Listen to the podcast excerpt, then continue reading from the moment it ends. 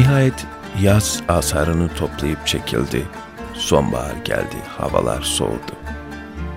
Dünya yükünü bir elinde taşıyan adam camide kalmanın bütün meşakkatlerini yaşıyordu. Dünyayı mesken tutması ancak bir misafir kadardı.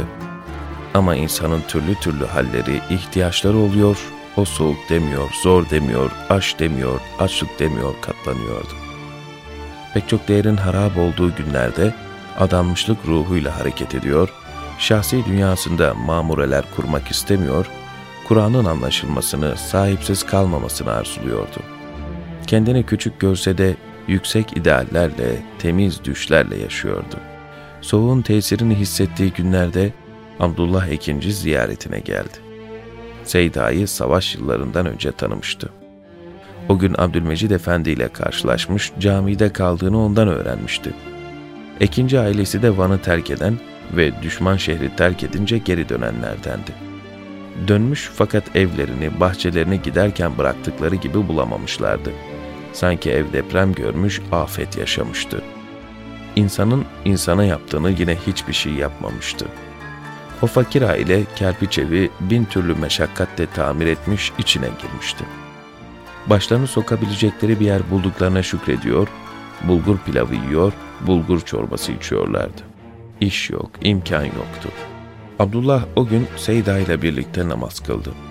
Abdest suyunu döktü. Yanından ayrıldıktan sonra eve sevinçle döndü. Annesine durumu anlattı. Annesi Saliha bir kadındı. İbadeti, takvası evin saadet kaynağıydı. Oğlunun Seyda'yı ziyarete gitmesine çok sevinmiş, pilav yapayım götür demişti. Abdullah kardeşinin de Seyda'yı tanımasını istiyordu.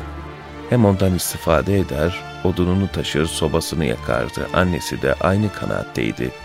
Oğlum git, Seyda'dan ders oku dedi. Hamit fıtraten selimdi, nezihti, efendiydi. Annesinin ve abinin sözünü dinledi. Bir miktar odun alarak Nurşin Camii'ne gitti. 15-16 yaşlarındaydı. Camide beklemeye başladı. Merak etmiş olmalıydı ki orada gördüğü ve tanımadığı bir adam sordu.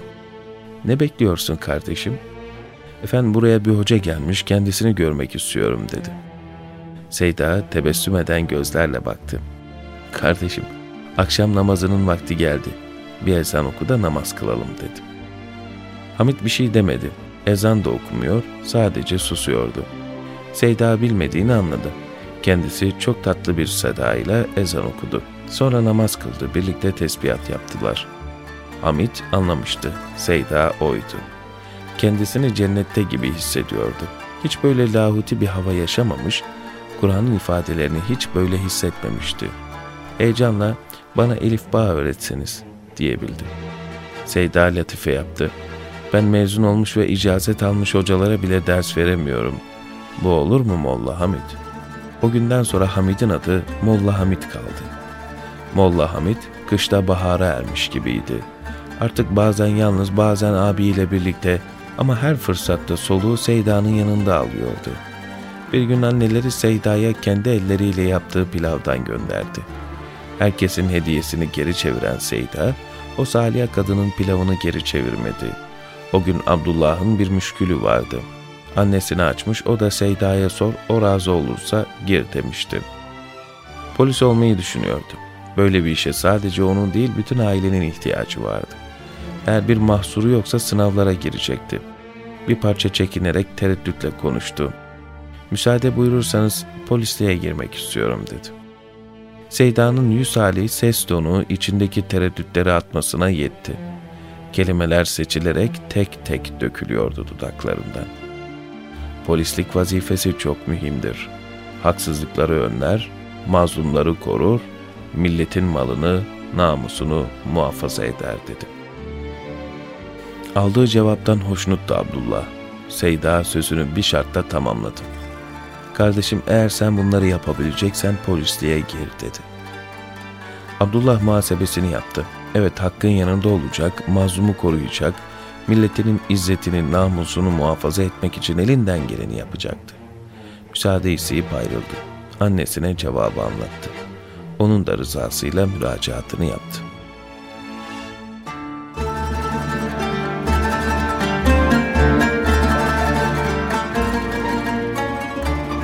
Kış şiddetini arttırmış, yolları, kapıları kar kesmişti. Seyda derin bir murakabe içerisinde yaşıyor, kışın kefen rengi manevi ufuklardaki ruhi seyahatlerini destekliyordu. Neyi arıyorsa arıyor, dalıyor, gidiyordu. Belki de emarelerini gördüğü nuru arıyordu. Bir ara yine öyle bir içinin ummanına yelken açmıştı. Camideki odadaydılar, gözleri duvardaki Osman-ı Zinnüreyn yazısındaydı. Yanında Molla Hamit vardı. Dışarıda lapa lapa kar yağıyor, içeride sadece harıl harıl yanan sobanın sesi duyuluyordu. Seyda tebessümle konuştu. Molla Hamit, bak ben nurlar içinde kalmışım dedi. Molla Hamit bir şey anlamadım der gibi baktı. Seyda devam etti. Doğduğum köy Nurs, annemin ismi Nuriye, hocam Nuri, kaldığım cami Nurşin. Bak duvarda Osmanlı Zinnureyn yazılı. Molla Hamit de tebessüm etti, doğruydu. O küçücük bir camide de olsa nurlar içindeydi. Kış boyu talebeleri camiye odut taşıdı. Seyda bazen yardım ediyor, bazen de müftülükten yardım istiyordu. Bir gün Seyda yine odun taşımak için çıkmıştı. Molla Hamit dayanamadı. Efendim işte ben taşıyorum, siz oturunuz dedi. Seyda oturmayacak, onlar çalışırken oturamayacaktı. Fıtratı, tabiatı, anlayışı buna müsait değildi. Birader, gayretim kabul etmiyor, sen çalışasın, ben oturayım. Eğer bilsen gayret ne kadar hayırlı bir iştir, ömrünü bir dakika boş geçirmezsin dedi. Ne dakikalar, ne aylar boşa geçti. Cami bir ilim merkezi gibi hep çalıştı. İnsanlar bembeyaz kar tanelerine hikmetle bakmayı öğrendi. Soba yandı, sohbetler koyulaştı. Seyda talebelerini zaman zaman Cenab-ı Hakk'a iltica edin diye uyardı. Bir bildiği vardı. Söylemiyor, sadece fena şeyler olacak diyordu. Perdeyi daha fazla aralamadı. Sordular, cevabı hep şimdi müsaade yoktur oldu.